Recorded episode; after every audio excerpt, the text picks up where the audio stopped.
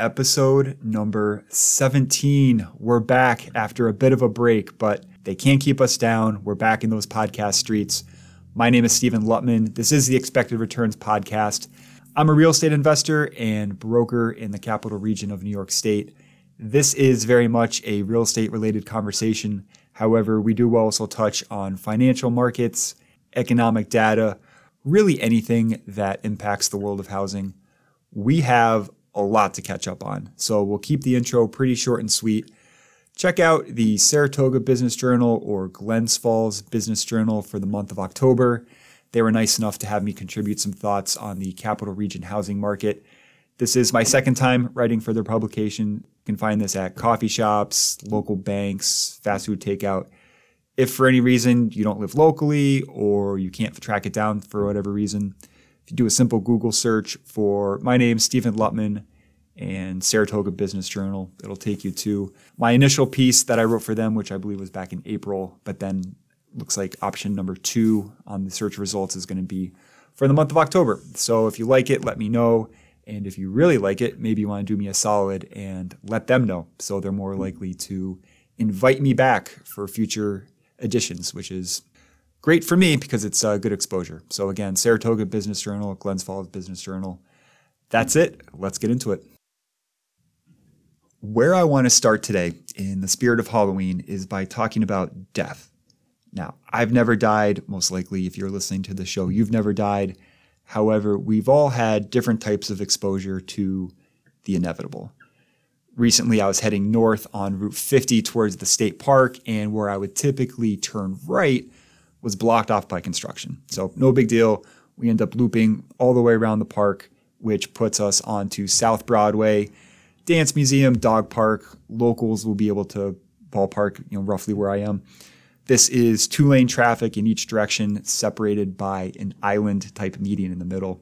Now, this is a pretty fast section right before you get into downtown, 45, 50 miles an hour.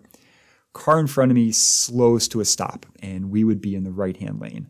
And sure enough, there's a crosswalk there, but it's pretty discreet. There's no flashing lights, there's no real indication. It's kind of just a little break in the street. So, bicyclist proceeds to walk out into the street while simultaneously I happen to glance into my rear view into what would be the left hand lane, and there is a car barreling down the street clearly not getting the message on what's going on here. Upon impact, the bicyclist survives 0% of the time, just doesn't stand a chance. So you got a car going full speed, bicyclist about to exit our right hand lane, one step, two steps, three steps onto the curb. If the car didn't nudge his rear tire, it gave it about as close of a shave as you could possibly get. Now, outside of me almost having a heart attack, no one else got hurt here, which thank goodness. But this near death experience is very similar to the state of what many would describe the US housing market today. Seeking Alpha ran a headline recently US housing market dead man walking. Chief economist at Moody's was quoted as saying housing correction is dead ahead. For the purposes of this segment, we'll be referencing quite a bit from the Freddie Mac National Survey of Lenders, which last week found that the 30 year fixed rate mortgage was 6.94%, which is the highest rate it's been in 20 years. For millennials and for younger generations, something approaching 7% is going to be pretty scary. But if you were to go back all the way to the 1970s, when this particular survey first began up until 2001. Where we are today is still significantly below the long term average. It's not the rate today that I find bothersome, it's the velocity in which we've gotten there. Over the past 12 months, the 30 year has increased 125%, so it's more than doubled. That's never happened before. Part of that is due to we are coming off of historic lows. So when you're dealing with small numbers, any type of fluctuations are going to be magnified. But the increase we've seen of nearly 4% has only happened once before. And you would have to go all the way back to 1980 to 81 to see it. Nationally, median sales prices have been coming down since the summer. So, what does this mean for the capital region? Because we always try to tie it back to what's happening local and what type of actions can we take. If you've seen any of the Halloween movies, no matter how many times they try to kill Michael, he just keeps coming back. Well, I'm going to keep saying it over and over again. Prices retreating in a meaningful manner here just isn't likely. Summer 2021 from a national perspective saw the year over year change in prices increase 25%, whereas locally, we were only about two thirds that number. Our peaks were lower, which should also mean our retreat should also be lower. No major employers have announced large layoffs here or relocation plans. If anything, it's been the exact opposite. Companies continue to expand. And Finally, when nationally the inventory of houses has increased over the past couple months, capital region still remains two months of inventory, which is a all-time low. Buyers having few options in many ways acts as a floor for prices. This week, GCAR should be releasing sales data for the month of September. We'll discuss that in the next episode, but for the time being, my thesis remains the same. Prices here remain intact. Next, we'll cover crisis in the currency markets and the morality of landlording. But first, a quick word from today's show sponsor, SJ Lincoln Realty, helping homebuyers and sellers throughout the capital region. I've been a real estate investor for a decade. Next month will mark 10 years and operate the office here as the licensed broker. If you or somebody that you know and that you care about has a real estate related need here in the capital region, let's connect. Steven at sjlincoln.com. That is my email address, goes directly to me, or sjlincoln.com slash book a call, where you can schedule a telephone or Zoom chat with me. There are no receptionists here. There are no new agents learning on the job. You hire me, for better or worse, you get me. And again, that's Steven at sjlincoln.com, sjlincoln.com slash book a call. Let's get back to the show. Let's talk about what it means to be powerful, specifically when it comes to currencies. Now, before we do that, we'll take a quick step back just from a life perspective, nobody wants to be viewed as weak, right? Whether it's physically, emotionally, you want to be powerful, you want to be strong. For context, there's something called the US dollar index, which tracks the American dollar versus a basket of other currencies of other countries. This has increased 20% this year. We've had politicians run on platforms proclaiming the importance of a strong American dollar. But is this actually a good thing? When you're the world's currency, nothing you do happens in a vacuum. Picture that you're an American manufacturer that sells goods overseas, and you have a buyer in England looking to purchase your goods. The pound to dollar has fluctuated 22%, meaning it's suddenly 22% more expensive for that buyer to purchase your goods. This is a big problem. It's not as if your product suddenly got worse or a competitor's product suddenly became amazing. The decrease in demand for your product is attributed solely because the vehicle in which they used to purchase your good has fluctuated in a way not in their favor. Here's where it gets really messy. We talked about the American dollar being the world's currency which means when developing countries borrow to fund operations of the government, they do so almost exclusively in American dollars. And the reason that they do that is because we've seen examples in Africa or Venezuela where they have inflation rates in the hundreds of hundreds percents every year, right? So picture that you're a lender, you don't want to be repaid in the future with a currency that's suddenly 500 or 600% less valuable than it was when you initially lent the money, right? That makes sense.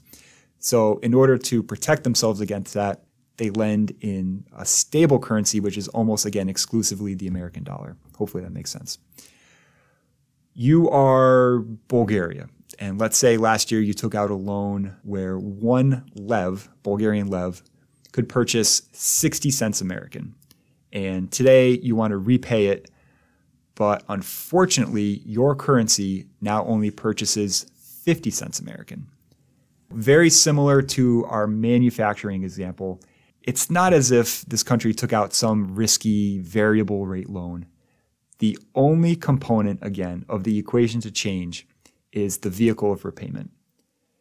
If you're a country that's already struggling to provide basic needs to your citizens, how can you possibly tack on an additional, essentially 20% tax on top of things like inflation, food shortages?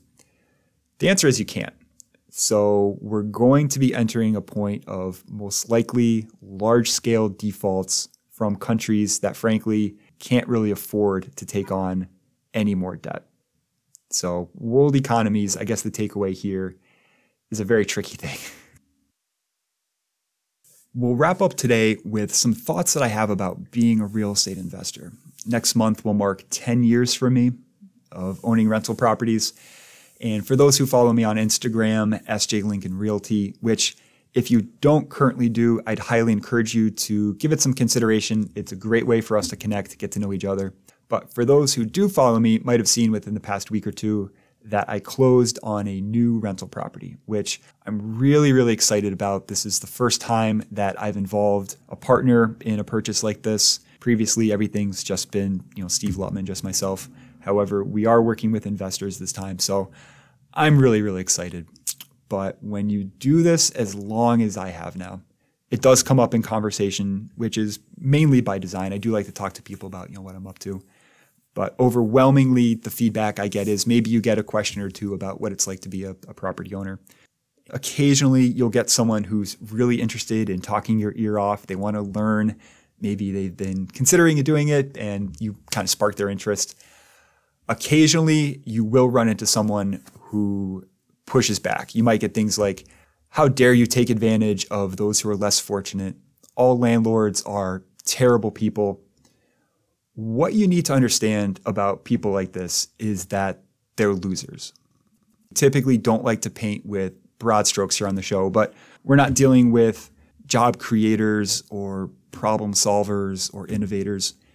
These people are overwhelmingly complainers. And some of you are saying, Oh, Steve, I get where you're coming from, but come on, they're coming from a good place, right? They mean well. If you are an investor and run into a conversation like this, here's an experiment that I want you to run. Ask this person if they've ever considered purchasing a rental property and renting it at cost, no markup. If the spreads are so egregiously high then imagine the positive impact you could have on a family's life by offering a rental situation at no markup. Even better, you could take it one step farther and say to a prospective tenant, if you happen to stay three years, four years, at the end of that period, we'll refinance the loan and whatever equity is in there, we'll give to you. That's yours. And you can go use that for a down payment on a house. Imagine the powerful impact that you could have on a lower income family by doing something like that. This is where the excuses will start. You'll typically be something like, oh, I don't have that kind of money. Yeah, you're right. Owning rental properties does require money. It is an expensive endeavor. However, the good news is there are multiple properties listed on the MLS right now in the capital region you can buy for under $100,000 you could get in for figure down payment, closing costs, $15,000. And they'll say, ah, oh, that's way too much. Okay. Get together one like minded friend, two like minded friends. Each put in $5,000. You're good to go. Yeah, but I don't have that kind of experience. I don't know how to do it. It, it does require knowledge and it does require a skill set. You're right. Then you can offer to coach them pro bono, no cost, just offer to walk them through whatever headaches they might come into. What you've done is you've put together a plan on how to lower a monthly expense for a low income family. Outlined a game plan on how to structure the purchase so it's going to be minimal cost to the person you're going to be helping, and also offered to coach them along the way. And you know what? They won't do it. They won't. And the reason they won't is because they're complainers and they're not doers. If they genuinely cared, they'd take you up on the offer. And I hope that they do. I think it would be a pretty cool experiment to run. But no one has taken me up on the offer, and I suspect that they probably won't take it up with you either. That's it. Thanks for spending some time with me. Before we get out of here, being that it's Halloween week, I do want to pass along a scary movie recommendation. And you won't find this on any of the streaming platforms. It's a bit off the beaten path. But from 1992, I want you to watch Ghostwatch. One word. If you've seen Blair Witch Project, Paranormal Activity, this is very much the predecessor that led to those films. Somewhere along the lines of maybe upper limits of PG, lower bounds of PG 13 for the parents out there. It's not super gory. It's not violent or you know nudity, anything like that. It's just kind of a fun, scary movie. If you do check it out, let me know what you think. But uh, this was never in theaters. It was strictly a television broadcast. And the BBC, so many people thought what they were watching was real that the BBC later had to apologize and subsequently dissolved the film. It's very difficult to find, but again, Ghostwatch, one word. I will link to it in the show notes today. That's probably going to be your easiest path to find it. But uh, again, if you do watch it, let me know. I'd love to know uh, how my recommendation was and hopefully to get some good Halloween scares out of it. There are an infinite amount of content available to you. Thanks for spending some time with me. Whether it's, you know, just one person or hopefully at some point maybe lots of people tuning into the show, but people seem to like you know the content I put out, which really does you know mean know a lot to me, makes me feel good. So. If you or someone that you know has a real estate related need in the capital region, Steven at sjlincoln.com, sjlincoln.com slash book a call. We'll talk again soon.